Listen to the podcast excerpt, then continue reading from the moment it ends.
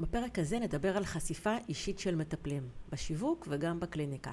ואני מקליטה את הפרק הזה בעקבות שאלה שהגיעה אליי כמה וכמה פעמים, ושאלה שמגיעה כמה וכמה פעמים, זו סיבה מספיק טובה להקדיש לה פרק במיוחד. אז בגדול השאלה היא לחשוף פרטים על עצמי. זה נכון לשתף בסיפורים אישיים? להכניס את עצמי לתוך השיווק או לתוך התהליך בקליניקה? אז עם כל השאלות האלה נתמודד היום. ובגדול אני אגיד לכם שאני חושבת שזה מועיל להכניס את עצמנו לתוך השיווק וגם לתוך הקליניקה. ואני בעד, אבל יש דברים שצריך לקחת בחשבון. יש דרך לעשות את זה נכון, יש גם דרך לעשות את זה מאוד לא נכון. בסיום הפרק הזה אני אצרף לכם סדרה של שאלות שאתם יכולים להיעזר בהן כשאתם שוקלים לשתף סיפור מסוים, בשיווק או בקליניקה. סדרת השאלות תעזור לכם להחליט אם זה נכון לשתף את הסיפור הזה וגם איך לשתף אותו נכון. לפני שנתחיל, אני אציג את עצמי למי שלא מכיר, אני שלי, והתחום הטיפולי שלי הוא אימון רגשי. בשנים האחרונות אני מלווה מטפלים ומאמנים בדרך שלהם לפתיחה וביסוס של הקליניקה. כשהתחלתי את הדרך שלי כמלווה מקצועית של מטפלים, ליוויתי רק אנשים שגם התחום שלהם הוא אימון רגשי. אבל ככל שהעמקתי ודייקתי את השיווק שלי, מגיעים אליי מטפלים מתחומים שונים ורחבים. ואם תשאלו איך זה שאם התחום שלי הוא אימון רגשי, מגיעים אליי מטפלים מתחומים אחרים, אני טוענת שזה גם בגלל הסיפורים האישיים והחוויה האישית שאני מכניסה בתוך החומר השיווקי שלי. אנשים שמקשיבים לפודקאסט למשל, או אנשים שקוראים את הפוסטים שלי, יכולים להרגיש מי האדם שכותב את התוכן, וזו גם הסיבה שהם מגיבים ויוצרים איתי קשר. אז הנה התחלנו כבר עם הסיבה הראשונה ללמה לתת את עצמכם בשיווק, אבל בואו נצא לדרך עם מה שהכנתי לנו להיום. בואו נגיד כמה מילים על למה כן. נתחיל ונגיד שסיפורים, סיפורים טובים, הם דרך לעורר רגשות, הם דרך טובה לייצר חיבור רגשי, הם דרך טובה למשוך תשומת לב, ודרך עקיפה, ולכן טובה, לגרום לאנשים לחשוב על מה שאנחנו רוצים שהם יחשבו. ולכן סיפורים אישיים יכולים להיות כלי יעיל מאוד בשיווק של מטפלים. הם יכולים לעורר אמון וקשר עם מטופלים פוטנציאליים. הם יכולים להראות שאני מבינה את האתגרים שאנשים מתמודדים איתם. הם יכולים לגרום לאנשים להכיר אותי קצת, לה, להעביר את הערכים שלי בדרך מעניינת, להציג את היכולות שלי, לעזור לאחרים, אם עשיתי את זה נכון. חשיפה של סיפור אישי היא דרך נוספת, לא הדרך, אלא דרך נוספת לחזק את הבידול שלי, ותכף נרחיב גם על זה. עכשיו, אם לא נדבר על שיווק, אלא על הקליניקה עצמה, אני יודעת שיש אסכולות פסיכולוגיות שטוענות שלמטפל ולסיפורים שלו, ובכלל למהות שלו, אין שום מקום בקליניקה. ואם אתם מחוברים לאסכולות האלה, אז יכול להיות שיהיה לכם קצת קשה עם מה שאני הולכת להגיד. אבל בגישה שלי, אני מאמינה שלמטפל, למאמן הרגשי, יש מקום בתוך התהליך. אני חושבת שאנשים צריכים לבחור את הדמות שמלווה אותם, לא להיות מלווים אה, על ידי אדם שהם לא בחרו או שאין להם את היכולת לבחור. אני לא יכולה לדמיין את התהליכים שעוברים באימון רגשי אם המתאמן, המטופל, לא רואה את המאמן שלו, לא רק בעיניים, אלא רואה לא רואה את העיניים המתרגשות של המאמן, את העיניים הדומעות של, המת... של המאמן, לא רואה את הקליברציה האנושית ששותפה לדרך שלו. אני מאמינה שסיפורים אישיים בתוך הקליניקה יכולים לתרום בצורה משמעותית לתהליך של אדם, ושוב, בתנאי שעושים אותם נכון, שמשתמשים בהם נכון. סיפורים אישיים של המאמן, של המטפל, יכולים להוות השראה, הם יכולים לעודד מוטיבציה, סיפורים אישיים הם כלי לתרגול חמלה, ובכוכבית גדולה מאוד אני אגיד שהם כלי גרוע מאוד שגם יכול לעורר אה, רחמים אם לא יודעים את ההבדל, אבל חמלה כאחד הכלים המשמעותיים ביותר בתהליכים. כשמאמן תורם מהסיפורים האישיים שלו כדי להנגיש חמלה, איך הוא עובד עם חמלה, איך הוא עובד עם קבלה עצמית, זו מיומנות משמעותית שממש מאפשרת לאנשים בקליניקה לעשות קפיצת התפתחות גדולה. סיפורים אישיים מורידים את המאמן לגובה העיניים. הם מונעים את המצב הגרוע הזה של מחשבות שהמטפל שלי הוא דמות מושלמת כזאת, ושבכלל יש דמויות מושלמות. וזאת פסיכולוגיה מוכרת בחדר הטיפולים. כשמטופל או מתאמן מייצר תדמית מושלמת למטפל שלו. בתפיסה שלי זו חובה של מאמן או מטפל להכיר את הפסיכולוגיה הזאת ולהיות מכוון כדי למנוע את המצב הבעייתי הזה. אני אגיד שיש מטפלים שאני יודעת שבכוונה מייצרים את המצב הזה של דמות מושלמת שכבר פתרה הכל, יודעת הכל ויש לה את התשובות להכל. בחוויה שלי זו דמות טיפולית פוגענית. לי חשוב להוריד את עצמי לגובה העיניים לא רק עבור המטופלים, האנשים שאני מלווה, חשוב לי שהם ידעו, האנשים, שאין דבר כזה אדם שיודע הכל. אין אדם שיש לו את כל התשובות ופתר את הבעיות. זה חשוב גם עבורי, כי אני לא רוצה את המשקל הזה של התדמית על הגב שלי. אה, זאת גם תדמית שמלווה בחוסר אותנטיות שמכביד עליי. אמ, אבל זה חשוב לי שהאנשים שאני מלווה יכירו גם את ה... האנושיות שלי כשאני הולכת איתם בדרך. ואחת הדרכים לייצר את השוואת הגבהים הזאת בין אדם שעכשיו פותר את הבעיות שלו, או עכשיו מתמודד עם הבעיות שלו, ובין זה שהאדם שמלווה אותו, היא על ידי סיפורים אישיים. כשעושים את זה נכון. ואני חושבת שאמרתי כבר עשר פעמים בפרק הזה, כשעושים את זה נכון, אז בואו נבין מה זה נכון וגם מה זה לא נכון. בואו נצא לדרך ונגיד משהו על חשיפה אישית. לשם התחלה נגיד שחשיפה אישית והתערטלות רגשית הם לא אותו דבר. יש להם מטרות, מטרות אחרות לגמרי, וכשאנחנו מכינים את התוכן שלנו לשיווק או לקליניקה, אנחנו צריכים קודם כל לשאול את עצמנו מה ה-outcome. מה אני רוצה להשיג כתוצאה מהסיפור שלי. בחיי היום יום שלנו, לכל סיפור שאנחנו משתפים יש מטרה. יש סיבה למה אנחנו מש... מספרים אותו לצד השני, אבל בחיי היום יום שלנו לא תמיד אנחנו חושבים על זה וזה בסדר, אנחנו פשוט זורמים עם עצמנו. בקליניקה וגם בשיווק זה רעיון לא כל כך טוב פשוט לזרום עם עצמנו, כי הפעם, בניגוד לחיים הרגילים, אנחנו בתפקיד. וכן, אני פוגשת מדי פעם מטפלים שבחסות התוכן השיווקי שלהם מתפשטים רגשית מול הקהל. אני לא רואה בזה סיבה, צורך או יתרון, להפך, זה מייצר נזק.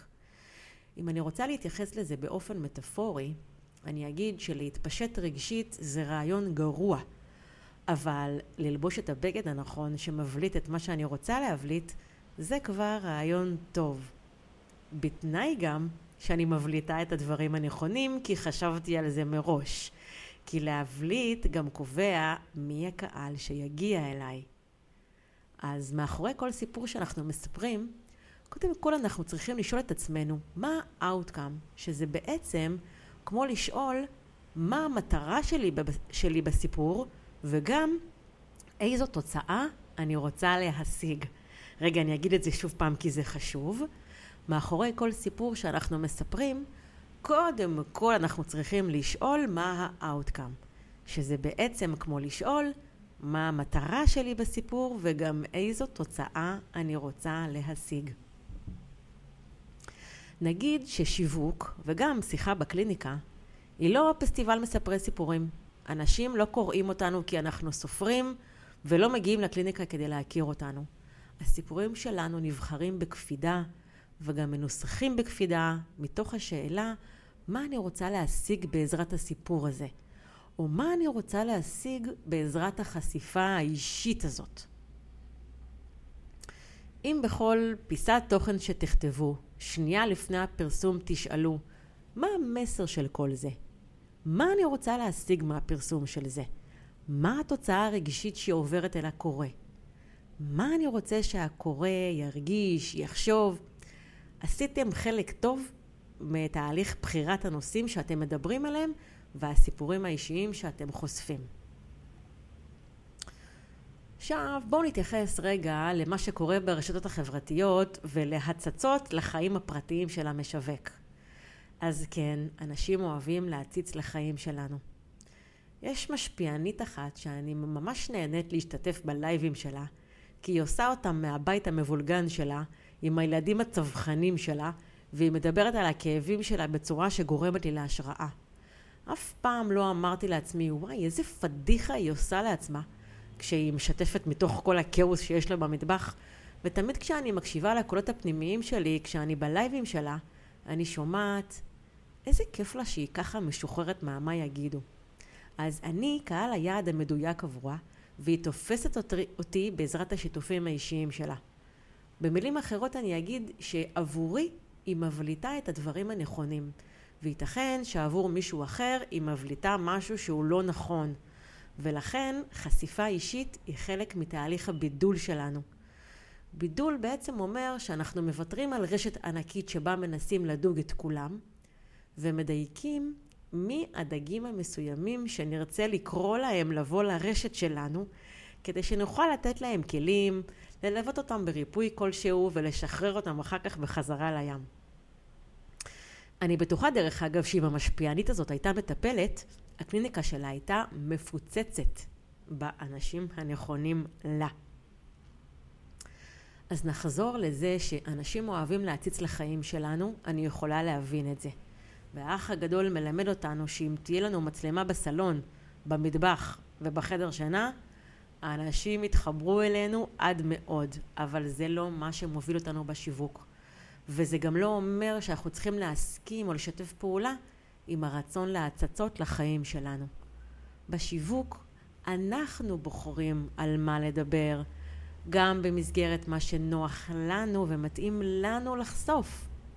ולא כל מה שאחרים רוצים לשמוע מתאים לנו לדבר עליו, וזו הזכות שלנו לבחור. עכשיו יש מטפלים שאוהבים לפרסם תמונות מבתי הקפה שהם מבקרים בהם, זה מייצר להם תדמית מסוימת. יש מטפלים שמפרסמים את הקורסים שהם לומדים או את התעודה האחרונה שהם קיבלו, וגם זה מייצר להם תדמית מסוימת. ובהקשר הזה אני רק רוצה למשוך את תשומת לבכם לזה שאם בשנה וחצי האחרונות פרסמתם שלוש תעודות, אה, שלוש תעודות חדשות, כן? זה כבר לא ממש פועל לטובתכם. עכשיו, אל תתפסו אותי במספר, אבל מטפל שמפרסם תעודה כל חצי שנה כבר מעביר מסר של חוסר מקצוענות, לדעתי. אז קחו את זה לסיבוב מחשבה ותבדקו את עצמכם. אני רוצה לתת לכם דוגמה את לירון גור שטייגמן מזמן אימא, שמספרת לעיתים קרובות מאוד על החוויה שלה בגידול הבן שלה עם צרכים מיוחדים. השיתופים האישיים שלה אצלי מעוררים השראה בלתי רגילה, וברור לחלוטין שהם תומכים בצורה מושלמת בשיווק שלה, למרות שאני בטוחה באלף אחוז שהם לא בכוונת שיווק, אלא במטרת שיתוף. ולמרות שהשיתופים שלה כוללים תחושת תסכול לפעמים, ייאוש, קושי, הם רק מחזקים את התדמית שלה כמאמנת. וזה מחזיר אותי לשאלה ששאלנו מקודם, הלמה הזה.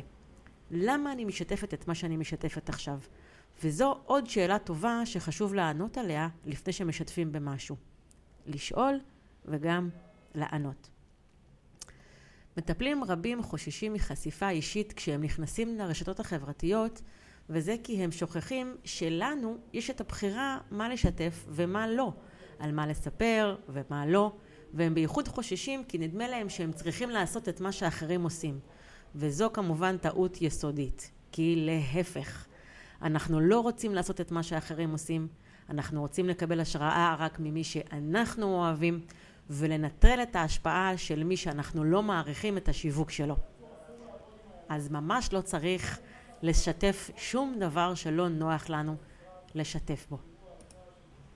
אם נצא רגע מהשיווק, אז גם בקליניקה אני מספרת לפעמים סיפורים אישיים, בתנאי שאני יודעת למה אני מספרת אותם. והשאלה שעונה הכי טוב כדי לדעת אם סיפור הוא סיפור טוב, היא מה יוצא לו, למטופל, מזה, מהסיפור. לא מה יוצא לי, אלא מה יוצא לו. בניגוד לחלק של השיווק, שבו אני רוצה לספר על עצמי ועל הערכים שלי, ואני בונה תדמית שמקדמת את העסק שלי, בתוך הקליניקה, בתוך התהליך של מתאמן או של מטופל, המשקל יורד מהתדמית שלי ועובר לתועלת עבור המטופל או המתאמן. והשאלה היא מה יוצא לו מהסיפור שלי, מה הוא מרוויח, מה הוא יכול לקבל או לקחת כתוצאה מהסיפור האישי שלי. זו כבר מיומנות אחרת לגמרי, שמבוססת על זה שעכשיו בקליניקה שום דבר הוא כבר לא סביבי, הסיפורים שלי לא מעניינים, אלא אם הם תורמים לתהליך של מישהו אחר. וזה לא הזמן לדבר על הבעיות שלי והכאבים שלי, וחלילה חלילה לייצר מצב שבו הסיפורים שלי מכבידים, מפריעים או, פוגמים בסמכות הטיפולית שלי. אני אשתף אתכם שבתחילת הדרך שלי, גם בקליניקה שלי וגם כמורה, לכל כלי שלמדתי וגם תרגלתי איך להעביר אותו בקליניקה או בכיתה, בחרתי את הסיפור האישי שמתאים לי לשתף אותו. וכפרפקציוניסטית מדופלמת, גם ניסחתי את הסיפורים, לא רק בחרתי אותם, ניסחתי אותם, ביררתי עם עצמי שהמסר עובר בדיוק כמו שאני רוצה, שאני יודעת לספר אותו, שאני מספרת אותו נכון, שיוצא לי המסר הנכון ואין לי פלטות. זו גם אחת הסיבות, דרך אגב, שקצת קשה לנטרל פרפקציוניזם. רגע, למה אמרתי קצת קשה? שקשה מאוד לנטרל פרפקציוניזם, כי זאת אומנם תקלה מגעילה שעדיף לחיות בלעדיה, אבל אנחנו הפרפקציוניסטים מספרים לעצמנו שבזכותה אנחנו מגיעים להישגים שאנחנו מגיעים אליהם.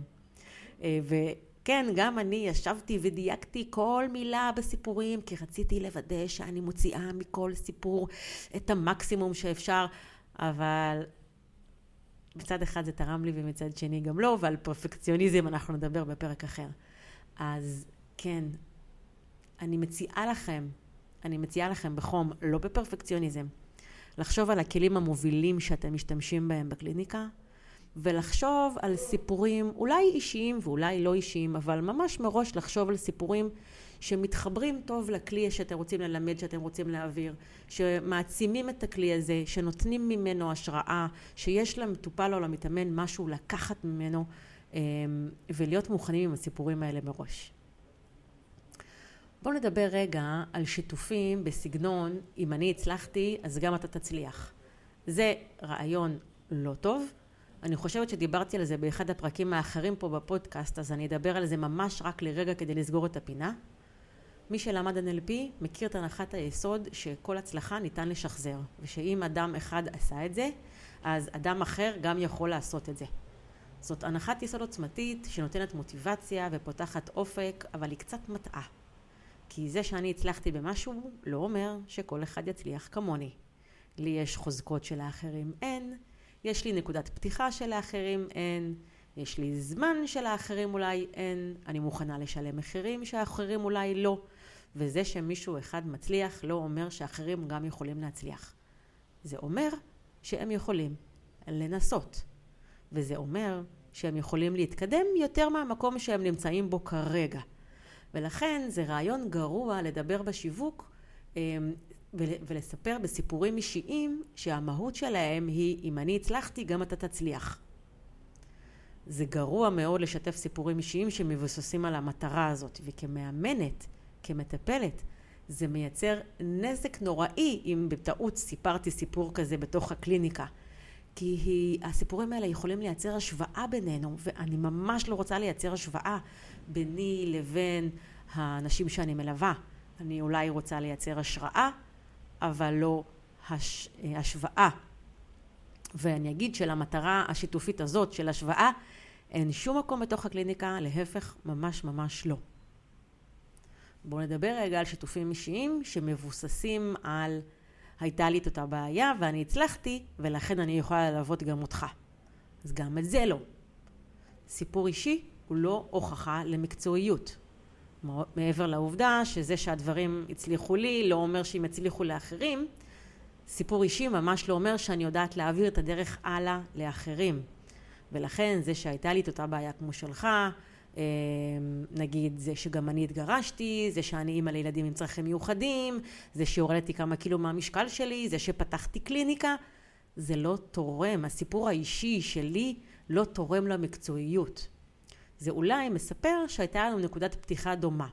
אבל מה שמעניין זה לא שאני הצלחתי, אלא איך אני הצלחתי.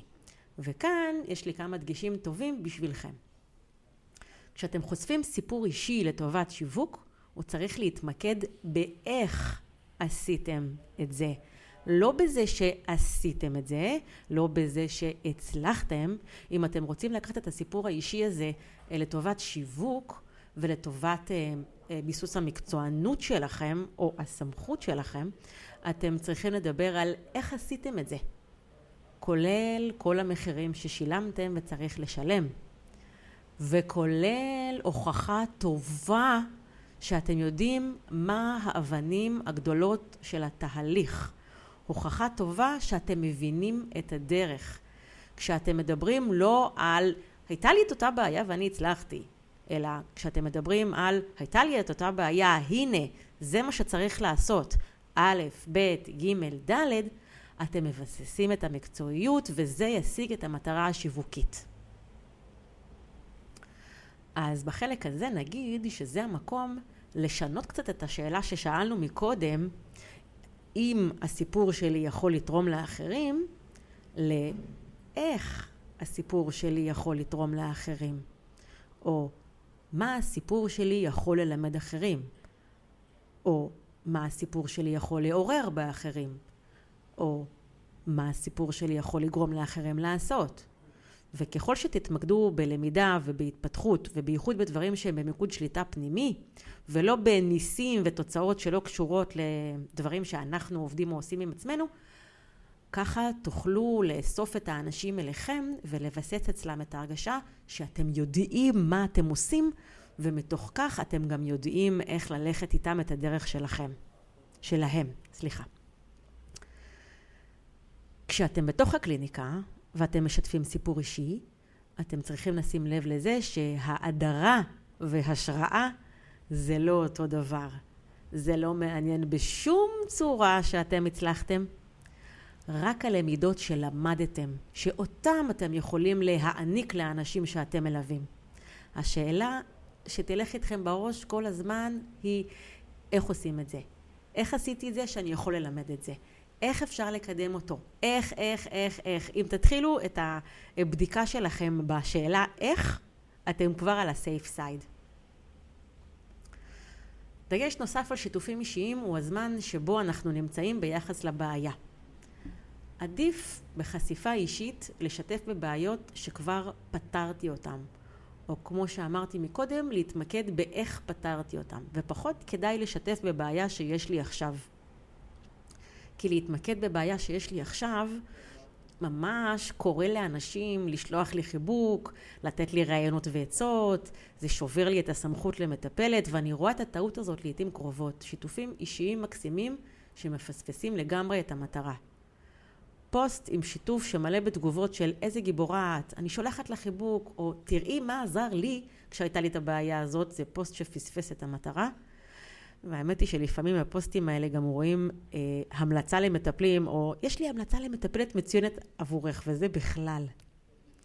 אז אם אני משתפת בבעיה שיש לי עכשיו ועוד לא פתרתי אותה, נכון לשים את הדגש על הכלים שאיתם אני עובדת כדי להתמודד. זה מראה לאנשים שאני לא לגמרי חסרת אונים, שנכון שיש לי בעיה ונכון שאני עדיין מתמודדת, אבל אני מראה לאנשים עם איזה כלים אני מתמודדת, עם איזה כלים, עם איזה פרספקטיבות, מה צורת ההתמודדות שלי, על מה אני שמה את הפוקוס שלי. זה נותן לאנשים השראה, מסר על הכלים שלי, מסר על הדרך שלי. הם יכולים להבין את הדרך שבה הם יעברו תהליך כשיצאו איתי לדרך.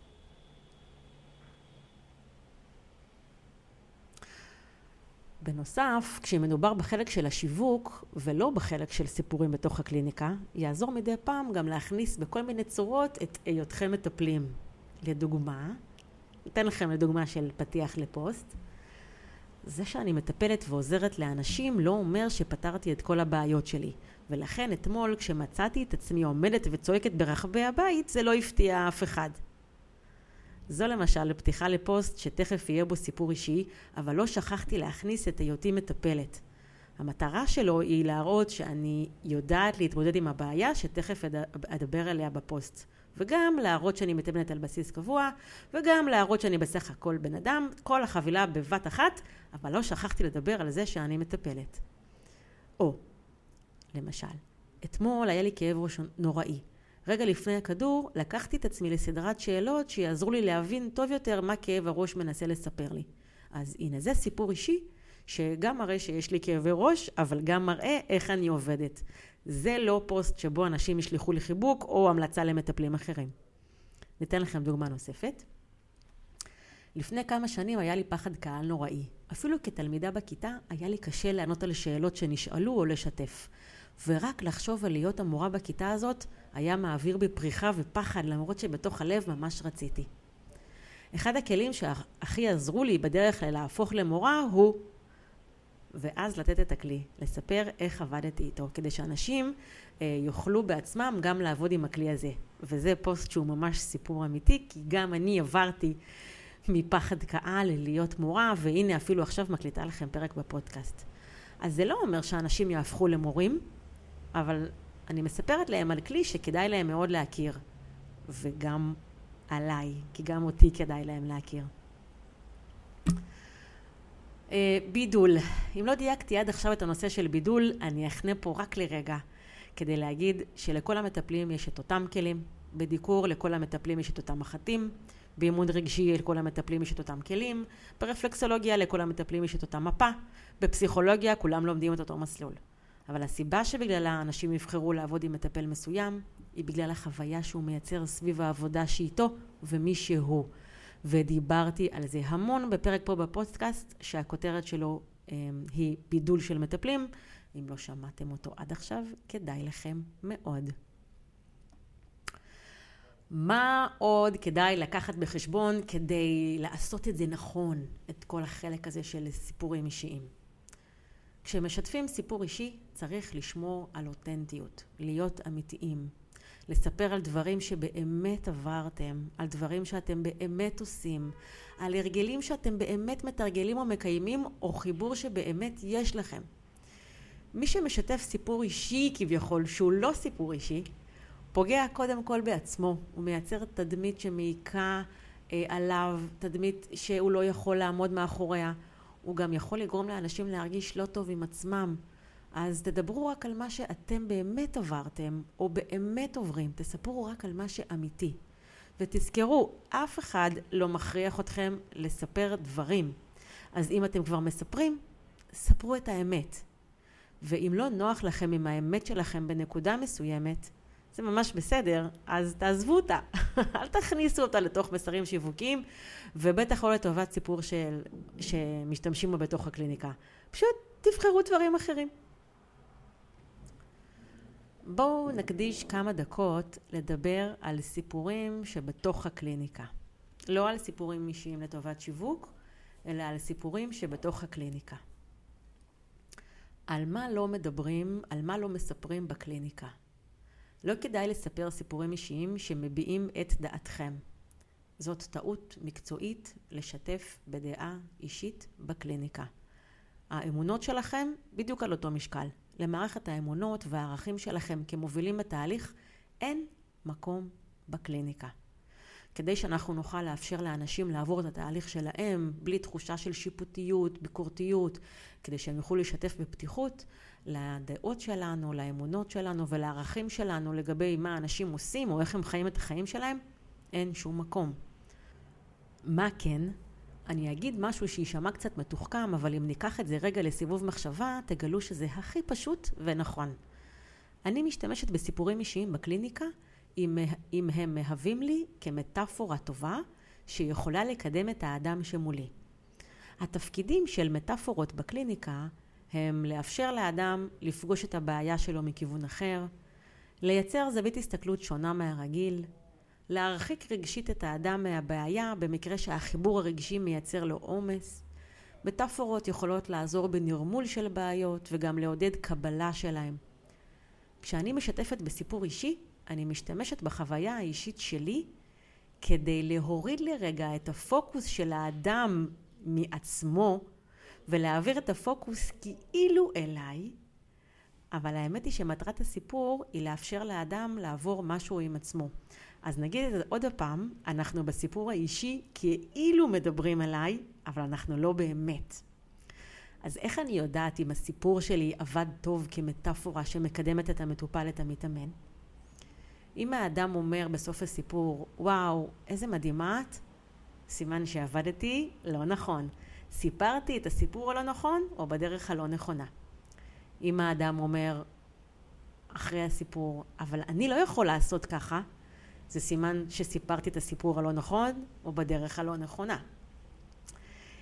אם האדם אומר בסוף הסיפור, וואי, גרמת לי לחשוב שאולי לא ראיתי נכון את בעלי או את אשתי או את הבן שלי, זה סימן שסיפרתי את הסיפור הנכון בדרך הנכונה.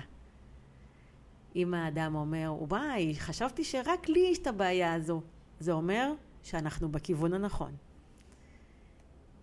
אם האדם אומר, מה שבעצם קרה לך זה ממש דומה למה שקרה לי, למרות שזה נשמע ממש שונה, זה סימן שעבדתי ממש ממש נכון. עבודה עם מטאפורות וסיפורים בקליניקה של עבודה רגשית זאת אומנות ומיומנות מאוד מאוד מאוד חשובה ומועילה. אני מודה שאני לא הכרתי אותה ולכן גם לא השתמשתי בה ולא יכולתי להבין גם את הכוח שלה. אבל כשלמדתי ותרגלתי, העבודה המקצועית שלי הפכה להרבה יותר טובה, נעימה, מועילה, קלה, עוצמתית, ועובדת בצורה מאוד טובה, האנשים שאני מלווה. התהליכים בקליניקה שלי הם מלווים בהמון סיפורים אישיים. האנשים שאני מלווה ממש מרגישים שהם מכירים אותי. אבל אני בוחרת בקפידה את הסיפורים, אני בוחרת בקפידה את המהות, אני בוחרת בקפידה מה לספר, איך לספר את זה, וכשאני בתוך הקליניקה אני שואלת את עצמי כל הזמן מה הם, הם, הם, האנשים שאני מלווה יכולים וצריכים לקחת מתוך הסיפור שלי. לסיום הפרק הזה נרכז לכם כמה נקודות שחשוב למטפלים לשים לב אליהן לפני שהם משתפים בסיפור אישי. אה, אני אצרף לכם את הנקודות האלה גם בקובץ שתוכלו אה, להוריד, שיהיה לכם קל אה, להגיע אל הנקודות האלה. אז ככה. אחד, האם הסיפור שלי רלוונטי לקהל היעד שלי? אם הסיפור שלי לא רלוונטי, הוא לא יהיה יעיל בשיווק, הוא עלול לייצר תחושה של פיזור וחוסר מקצוענות, וכן, אני אגיד לכם, לדוגמה, הרשתות החברתיות יכולות לייצר אה, לנו תחושה של איזה מקום שבו אני יכולה לספר כל דבר, לנהל יומן רגשי. אה, כשאני עסק, כשאני מנסה לבסס סמכות, כשאני רוצה להביא אליי לקוחות, אני לא יכולה להתנהג עם הרשת, עם הרשת החברתית כמו אה, היומן שלי שבמגירה. גם בקליניקה, בהתאם למה שסיפרתי לכם עד עכשיו, האם הסיפור שלי רלוונטי לאדם שאני מספרת כרגע, ולוודא שאני לא מעמיסה על האנשים שמולי סתם סיפורים שלא תורמים להם. גוזל, גוזלים אולי חלילה מהזמן שלהם, מעמיסים עליהם, מכבידים עליהם או גורמים להם להתפזר מהבעיה שלשמה התכנסנו. נקודה שנייה, האם הסיפור שלי אמיתי ואותנטי? אז המטופלים שלנו, גם הפוטנציאליים וגם אלה שכבר בקליניקה, יכולים לזהות אם הסיפור לא אמיתי או לא אותנטי. וחשוב שנשתף סיפורים שאנחנו מאמינים בהם ומסוגלים לספר אותם בצורה אמיתית וטובה. שלוש, האם הסיפור שלי קצר וקולע? אף אחד לא רוצה לקרוא או לשמוע סיפור ארוך ומייגע עמוס בפרטים. חשוב זה שהסיפורים שלנו יהיו קצרים, קולעים, יעבירו את המסר מהר. אה, כן, זה, זה משהו שחשוב לשים לב, בייחוד אנשים שאוהבים לתת אה, דוגמאות, אנשים שאוהבים להרחיב או להעמיק בפרטים. דגש ארבע, האם הסיפור מעורר אמון וקשר? לעומת התנשאות, בידול שלי מהמטופלים הפוטנציאליים או המטופלים שאני מלווה, או תחושה שיש בי משהו שהוא עילאי או בלתי ניתן לשחזור. זה דגש לדעתי שהוא מאוד מאוד חשוב. חמש, האם הסיפור מראה הבנה לאתגרים שהאדם שמולי מתמודד איתו? זה דגש מאוד חשוב. הסיפור שלי צריך להראות שאני מבינה מה עובר עליך. שש, האם הסיפור מראה את היכולת שלי לעזור? כי זה לא מספיק שאני מבינה, אני גם צריכה לספר ולהראות שאני יודעת לעזור. שבע, כן, כשאנחנו מדברים על שיווק וגם על הקליניקה, אני צריכה לשים לב שהסיפורים שלי הם לא סיפורים כאלה שמעוררים מחלוקות, לא פוליטיקה, לא דברים בוערים, לא דברים שיכולים לגרום לאנשים להרגיש שאנחנו לא באותו מחנה. מה לעשות? פוליטיקלי קורקט זה משהו שהוא מאוד מאוד חשוב בשיווק של קליניקה. ודגש האחרון, שחשוב לשים אליו לב, האם הסיפור שלי עלול לעורר טריגרים אצל הקהל. כן, זה חשוב. כשהסיפור שלי עלול לעורר טריגרים, זה לא אומר שאני לא צריכה לספר את הסיפור, אבל זה אומר שאני צריכה להיות מאוד רגישה, לבחור אם לספר, איך לספר, לתת הקדמה, איזה מילים, באיזה מילים להשתמש, לתת הר, הרבה תשומת לב כדי שאנשים לא יצאו מתוכן שלי אה, מעורערים או פגועים או אפילו כועסים ואני, כן, אני יכולה להגיד לכם שאני רואה מדי פעם פוסטים של מטפלים שמעוררים טריגרים בקהל ורואים את התגובות הכועסות בתגוב, ב, בתוך הפוסט, אה, ככה כתגובות לפוסט. זה לא משהו שאתם רוצים שיקרה לכם, אז שימו לב. וואו, אז בואו נסכם את הפרק. האם לשתף בסיפורים אישיים? כן. עכשיו אתם גם יודעים למה לשים לב, מה לקחת לתשומת לבכם כשאתם בוחרים לשתף אה, ומה להשאיר בחוץ. אני מקווה שעזרתי. כמו תמיד אני אשמח אם עזרתי, ואם לקחתם מהפרק הזה משהו, אם תספרו לי, אם תכתבו לי, וואו, בשבוע האחרון קיבלתי כמה תגובות מהאנשים על הפודקאסט, ממש ממש היה לי כיף וגם נתן לי מוטיבציה להקליט את הפרק הזה. אם יש לכם שאלות שתרצו שאענה עליהן בפרקים הבאים, תכתבו לי. כי גם הפרק הזה הוא בעצם תוצר של שאלות שהגיעו אליי, וממש שאלה שהגיעה אליי אתמול בערב מאישה מקסימה שכתבה לי באינסטגרם. אז הנה, זו הזדמנות טובה להגיד לך uh, תודה על השאלה ששאלת אתמול, וכמו שהבטחתי לך, הנה הפרק כבר היום. אני רוצה להגיד לכם תודה שהייתם איתי בפרק הזה. אמ, וכמובן לנצל את ההזדמנות להגיד תודה לאנשים שעכשיו הם חיילים, על שהם שומרים עלינו ונותנים את כל מה שאפשר כדי להגן עלינו, ותפילה שהחיילים והחטופים יחזרו אלינו הביתה מהר, מהר, מהר ובטוב.